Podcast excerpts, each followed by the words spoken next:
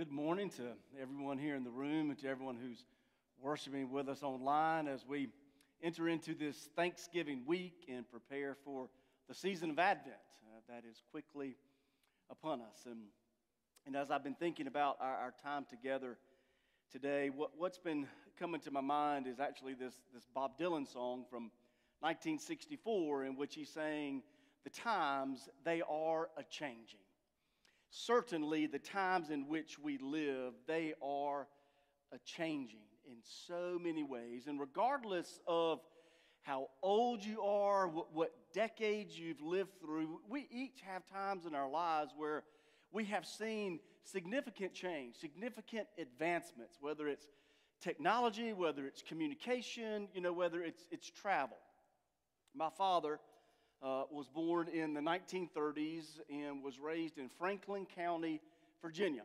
And I've heard him, and he grew up on a farm, so there's lots of stories about how things changed on the farm and what was there and what wasn't there. And I particularly remember his story of, uh, of the phone, how, you know, they were on a party line, you know, where everybody shared this. You really had no privacy when it came to, to the phone call, it was shared by a certain number of people in that area. And he remembers when they got their dedicated personal phone and they no longer had to communicate through the party line.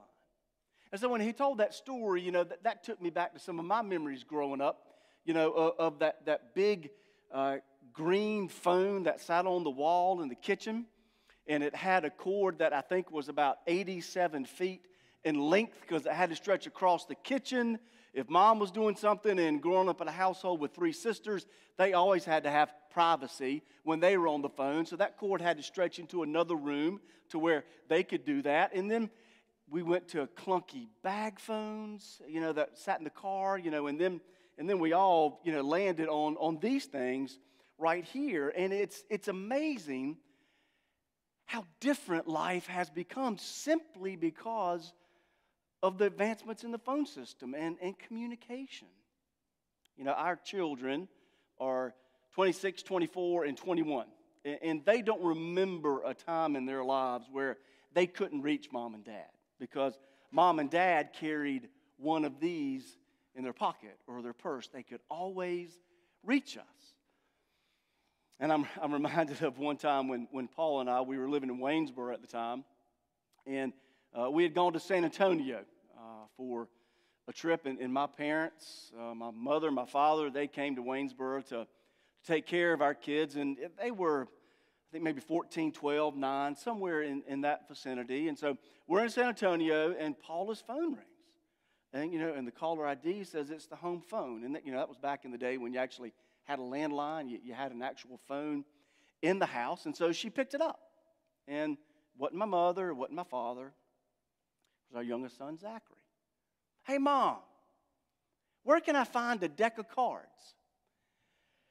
And we're like, your brother, your sister, and two adults are in the house with you. Ask them where you can find a deck of cards. You know, when Steve Jobs developed this in 2007, just 13 years ago, and they're on their 12th or 13th iteration now. Times are changing. We think about this simple yet important device. You leave the house, you're thinking keys, wallet, phone. You're going to make sure you've got all of that with you. You know, and as a as a former banker in a previous life, you know, I've not been in a bank branch maybe a handful of times in the past two or three years because I can do all of my banking right here. Unless I need some foreign currency or wire transfer or something like that that takes me into the bank. On the rare occasion somebody sends me a check, yeah, I now take a picture of it and deposit it to my bank through there. Times, they are changing. I remember a couple years ago when my daughter and I we were on a trip down to the University of Georgia. She was thinking about grad school, and we were making visits, and she was trying to decide where she was going to go. And so we're on our way to the University of Georgia, and we're in South Carolina, and you know we needed gas, a stretch break, so we, we pull off um, rural South Carolina, pull into a a 7 Eleven there, and, and in the grassy area, right beside the 7 Eleven, I watched a young man get, get out of his car, and he spread his prayer blanket out in the grass. Was a man of Muslim faith, and he prayed. Now, growing up in eastern North Carolina, that was nothing that I had ever witnessed as a child growing up. Yet here, the grassy area of 7 Eleven in rural South Carolina off I 85, and I thought, wow, we would have very, we have very different perspectives on faith. But how wonderful to live in a place where a young man in the grass beside a 7 Eleven could pray times. They are changing. Think about the, the biblical narrative and God's relationship with God's chosen people, the nation of Israel, and the ups and downs they had, the faithfulness and the waywardness, the covenants that were made, the covenants that were broken, the, the times that they humbled themselves and followed and worshiped God, and then those times that they were full of arrogance and they went away from God and worshiped other gods story after story of the times they are changing. And so for us this morning, we're going to begin with a, a single verse of Scripture that's going to lead us into this conversation about how we navigate as people of faith these times that are changing. And now, this verse that we're going to begin with, I'm, I'm willing to bet that it's not one that regularly pops up on your daily devotionals. We're going to be in the Old Testament. It's First Chronicles, chapter 12. And it's a, it's a single verse uh, that we're going to read together. And it's, uh, where's chapter 12? Here we go. And it says, From the tribe of Issachar, there were 200 leaders. All of these men understood the signs of the time and knew the best course for Israel to take. Of Issachar, those who had understanding of the times to know what Israel ought to do. 200 chiefs and all their kindred under their command. Now, here's the context. In chapter 11, if we were to back up, David is the king. David has taken his men and they've marched to Jerusalem and they have overtaken the fortress of Zion. You know that hymn we sing, Marching to Zion. So David and his men, they have overtaken this. They have set up their residence. Hence, Jerusalem becomes known as the city of David. And then all of the tribes are making their way to David in the 11th and 12th chapters, we get the accounts of all of the tribes, all of the men, all of the, of the people groups that are coming to gather around David in this nation that is ready to rise. If we were to read further into chapter 13, after everybody has assembled, David in this, this new nation that is come back together. They go and they retrieve the Ark of the Covenant. Remember in our, our lampstand series that when Moses built the tabernacle, part of the reason for it to be built was for worship, but in it was the Ark of the Covenant that, that held the Ten Commandments that God gave to Moses. The, the, the people that they had actually lost it, they had been overtaken, and the Ark of the Covenant had been taken from them. So David and his fortified nation of Israel, they go and they retrieve the Ark of the covenant. And they bring it back to Jerusalem. Now, Issachar was the fifth son of Jacob. So he was one of the leaders of the 12 tribes of Jacob. Those 12 tribes made up the nation of Israel. And so when Moses led them all into the promised land and, and it was divvied up among all the tribes, Issachar and, and his group, they got 16 cities and the surrounding kind of towns and areas. And they grew. They were known for their wisdom. Scripture tells us of how they faithfully followed the wise female judge Deborah into battle overcame the Canaanite control in their lives. And they grew to be 90,000 in number. And this is the group that is known for the wisdom. And they have come to join David to reunite the nation of Israel. So, from the New Living Translation, this is how that particular verse, that 32nd verse, is translated from the tribe of Issachar. There were 200 leaders. All these men understood the signs of the times and knew the best course for Israel to take. Think about that combination. They understood the sign of the times and they knew how to live into them. They knew what course they needed to take. That is a powerful combination any group of people to have to understand the times and to know where to go. So, for us, as followers of Jesus in the year 2020, what does it mean for us to understand the signs of the time? These times that are a changing. It, it means more than, than just knowing the headlines. It means more than knowing just what's going on. It's, you know, what are the events? What are the trends? What, what are the currents that are flowing? What's the world view? What is shaping us, molding us, forming us into the people that we are? Understanding that we are uniquely positioned within the wider story of what's taking place in God's world. So if we understand the times, and, and I think I think we do. I think we understand the times in which we live. You know, the past couple of weeks we've mentioned some of the research that's been done by the Pew Research Group as it relates to what to trends, to what's taking place in the faith communities. We understand from their surveys that, that 28% of adult Americans have abandoned the faith of their childhood. They've either adopted another faith or they're religiously unaffiliated. They have no faith. That means that 25% of all American adults are religiously unaffiliated, no faith.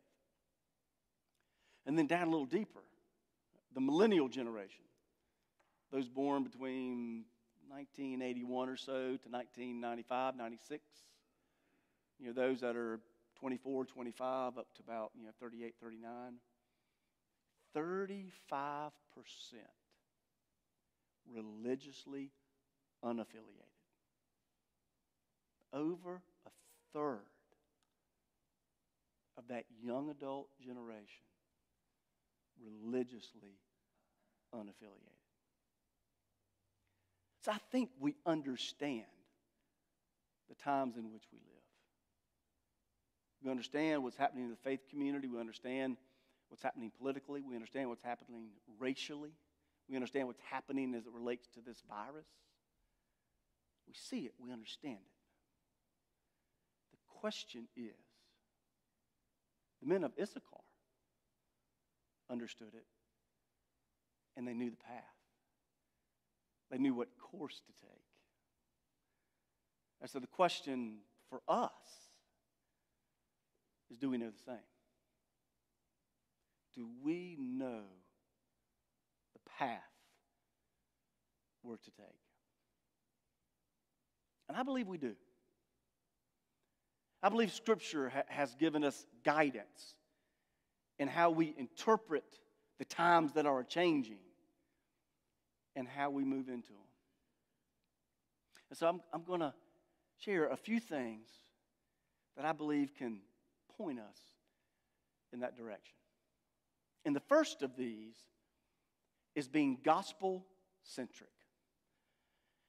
We have to have the gospel at the very center of everything we do.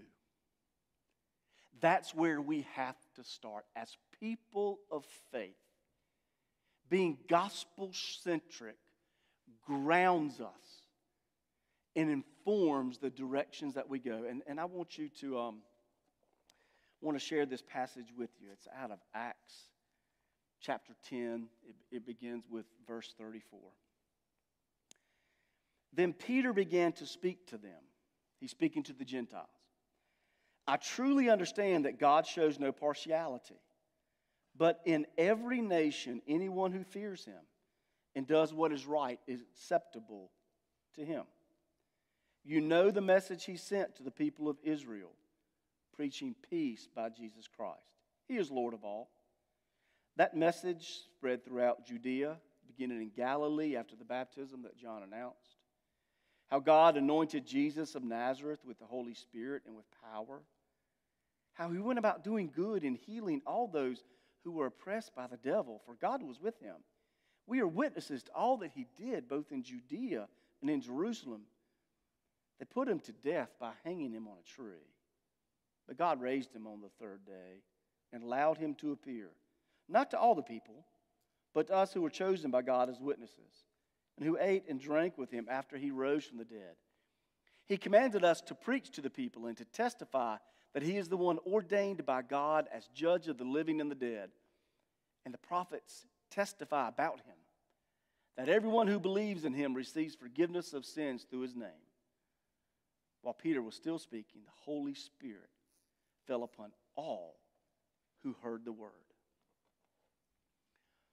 Now, if you're ever on a mission trip somewhere and it gets sprung on you that you need to preach or teach and you're not prepared, if you're ever in a conversation with someone who's starting to explore the gospel and you're trying to think, how, how can I talk about this concisely?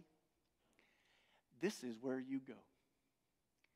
These 10 verses succinctly explain the gospel that Jesus healed and loved, took care of people.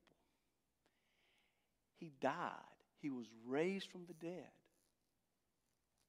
and he appeared to us. This is the gospel. And so when we talk about being gospel centric, we have got to lean into this. You know, we, we've spoken over several weeks about our faith and how faith is more than something we just believe. It's more than something we just hang on to. Our faith has to inform us, it has to be the perspective, it has to be the posture that we take.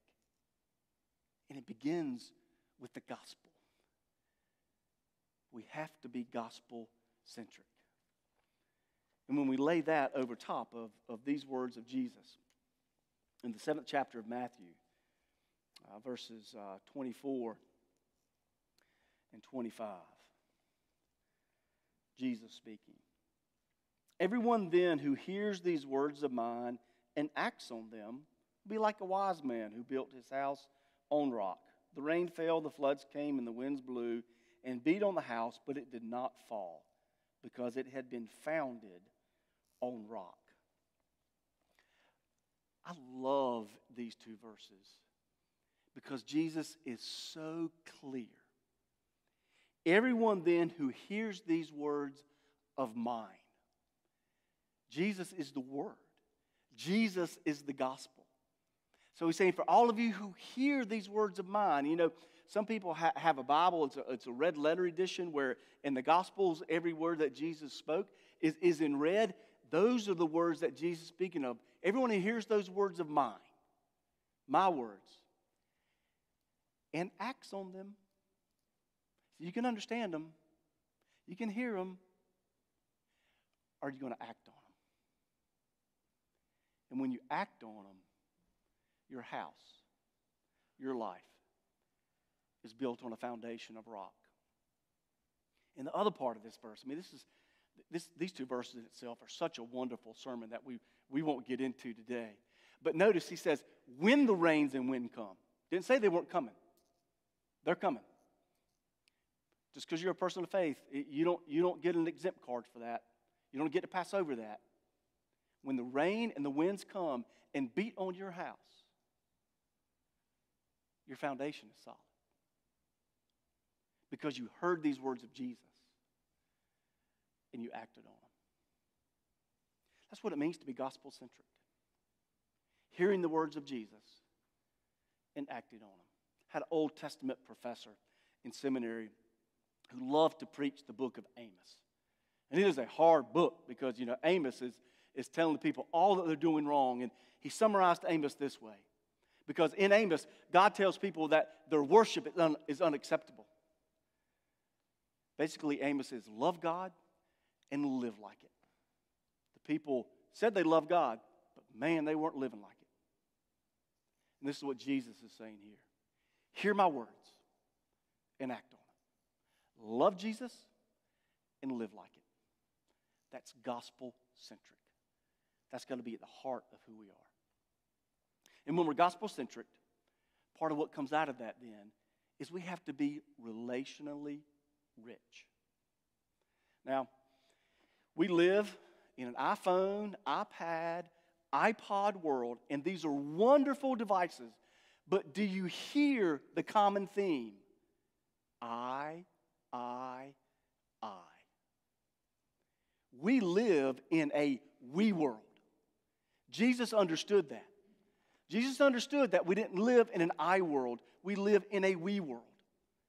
And that's why Jesus was so intentional in building authentic relationships. Because he understood that these words of his that he wanted people to hear and act on needed to be rooted in a relationally rich environment. And time and time again, we see Jesus doing that very thing. Mark chapter 3, verses 31 through 35. Mark 3, 31. Then his mother and his brothers came, and standing outside, they sent to him and called. A crowd was sitting around him, and they said to him, Your mother and your brothers and sisters are outside asking for you. And he replied, Who are my mother and my brothers? And looking at those who sat around him, he said, Here are my mother and my brothers. Whoever does the will of God is my brother and sister and mother. Jesus just completely redefined family. You know, back in his day, family was so important because there were structures within the family based on boy girl, time and birth order. That was so very important. Jesus just completely redefined that. And in redefining family, he redefined relationships. And he's pointing out to us that we've got to be relationally rich. We've got to be intentional. We've got to be authentic in how we relate to one another. And the way we relate to one another is by loving Jesus and living like it. We've got to be gospel centric. And we've got to be relationally rich in the way that we carry forth that message of Jesus. If you want to do an interesting exercise, t- take the Gospel of Luke and go through and, and take note of every occasion when Jesus is eating or drinking with someone. We could easily call Luke the Gospel of the table because Jesus built relationships around the table. That's where he taught, that's where he discipled. That's why, you know, ministries like Fresh Expressions are at the forefront of, of dinner church. Understanding that authentic relationships built around the table lead to those spiritual conversations. We've got to be gospel centric. And we've got to be relationally rich. And then finally, we've got to have a heart for the not yet. Yeah, as people of faith, we believe that God is calling us forth in the things that we're unsure of and the things that we've not thought of, and the things we've not anticipated. That's part of the heart of the gospel. It's having a heart for the not yet.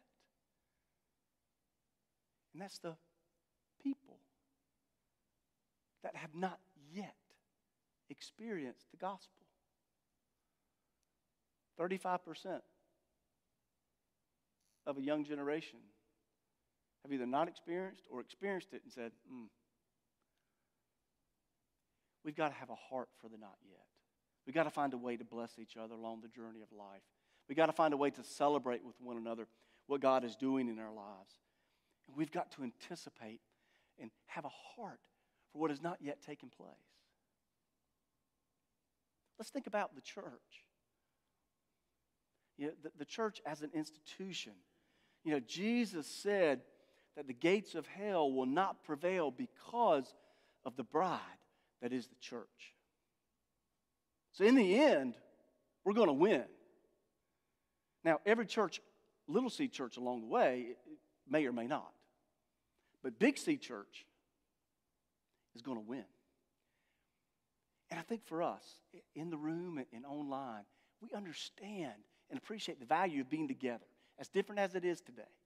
Being together to worship together, to have discipleship together, to have fellowship together, to have kids' ministry and youth ministry. We understand the value and importance of being together. But when we think about the primary purpose of the church, our primary purpose for existence is for the not yet. It's for those that have yet to experience the gospel of Jesus Christ. So when we make decisions in the church, pastor search, budget, kids ministry, youth ministry, worship, all that goes into it. Is it for us? Some, yeah, should be, can be. Primary focus is the not yet. We got to have a heart for the not yet. And, and Jesus uh, gave us a command to this. In, in the Gospel of, of Matthew, the 28th chapter, the 18th verse, Jesus has been crucified, he's resurrected, he's appeared to the disciples, he's about to ascend to his heavenly Father, and he shares these words. We call them the Great Commission. And Jesus came and said to them, All authority in heaven and on earth has been given to me. Go, therefore, and make disciples of all nations, baptizing them in the name of the Father and of the Son and of the Holy Spirit, and teaching them to obey everything that I have commanded you. And remember, I am with you always to the end of the age. Jesus didn't say, sit. Jesus didn't say, wait. Jesus said, go. That's what it means to have a heart for the not yet. We've got to go in our neighborhoods and into our community. The times, they are changing. And it can be so unsettling. None of us truly like change. None of us want things to change, let's be honest. But it's the nature of life. And it says so much about who we are, individually and collectively, and how we handle the transitions of life. The men of Issachar understood the sign of the times, and they knew how to live into it. I think we do too. Truly believe if we will be gospel centric, relationally rich, and have a heart for the not yet, we might not know the destination, but we certainly know the direction. And sometimes that's what we need. My prayer for you individually, for us collectively, this will be the people God has called us to be, and we will live it for all that we're worth. Let's pray.